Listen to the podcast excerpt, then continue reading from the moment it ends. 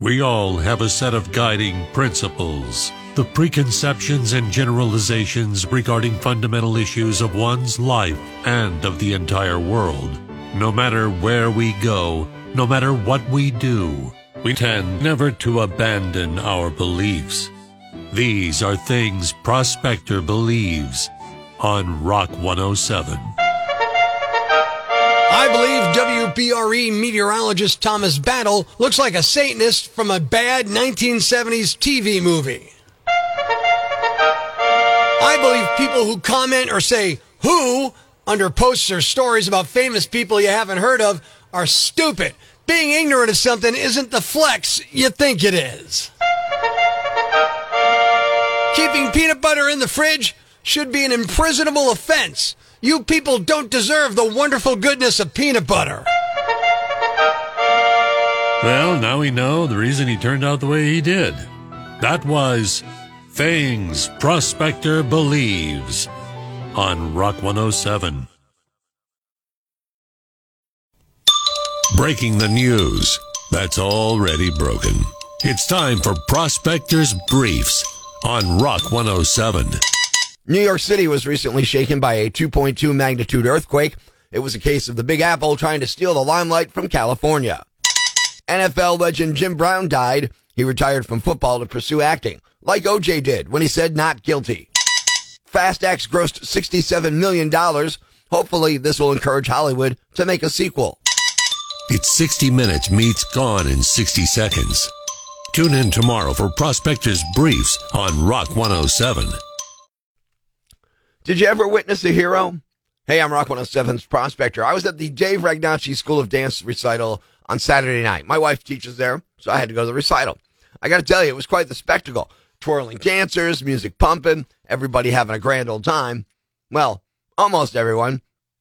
In the midst of this lively performance, there was a little kid who decided to unleash his own unique style of expression. That's right, a pint sized troublemaker started screaming bloody murder during one of the numbers. But the father, I'm assuming the father, picked him up, grabbed him, got him out of there. He is a hero. Real man of genius. Today we salute you, Mr. Unsung Hero of the Dance Show. Mr. Unsung Hero of the Dance Show. In a theater filled with grace and elegance, you face the ultimate challenge. The second act kid who decided to unleash his inner banshee. Oh no. While the rest of us were holding our ears, searching for the nearest exit, you sprang into action, fearlessly picking up that screeching mini melody and carrying him out of the theater. Thank you, hero. With every step you took, you reminded us that chivalry is not dead. It's just busy, saving the eardrums of innocent bystanders. Such a hero. We salute you, oh brave dad or father-like figure, for your swift reaction and your unyielding dedication to the sanctity of our auditory experience. You're my decibel defender.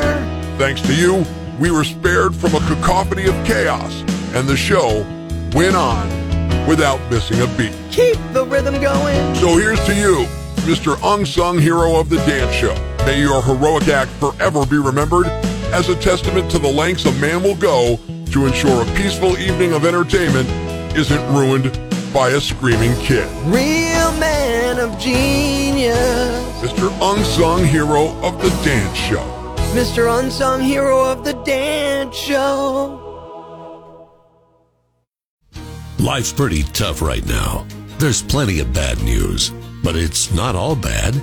It's time for the brighter side of Prospector on Rock 107. A homeless guy in Phoenix named Joseph Collins saved a woman and her two daughters from a fire last Thursday. They were asleep in the second floor apartment, and she woke up and saw the flames. Josh heard her calling for help, scaled the fence into her yard, and had her drop each kid from a window. He caught them both. He caught her two dogs. Then she jumped down and he caught her. She says he absolutely saved their lives. Thanks. We needed that. The brighter side of Prospector on Rock 107. What's a yam bag?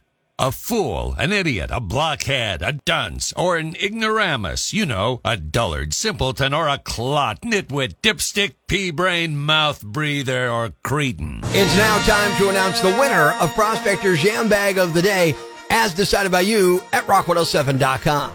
Here are the nominees. Nominee number one.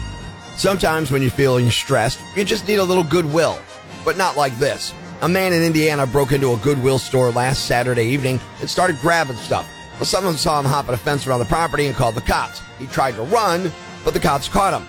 The man admitted he put a towel over the barbed wire fence around the Goodwill, climbed over it. He told the cops that he robbed the Goodwill because he was, quote, feeling stressed. He was charged with burglary, trespassing, and resisting arrest. There is no word on what he stole. Nominee number two. They say there's no such thing as bad students, only bad teachers. I beg to differ. A 22 year old in Japan wanted to get his truck driver's license and signed up for classes. But he was so bad at driving, he still didn't pass his test. Instead of just sticking with it, he blamed the driving instructors and decided to threaten them by sending a box filled with 1,500 origami cranes. Paper cranes that are normally a sign of peace in Japan, so it was kind of an odd choice. But they knew it was a threat because he also sent 15 letters over six months that said things like, quit your job and die.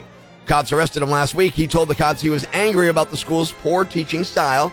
And when they asked about the paper cranes, he said he folded them himself because it helps calm him down. A news site in Japan joked that they think it's the first time origami has ever been used with pure malicious intent. And the winner is. The guy who robbed a Goodwill because he was feeling stressed.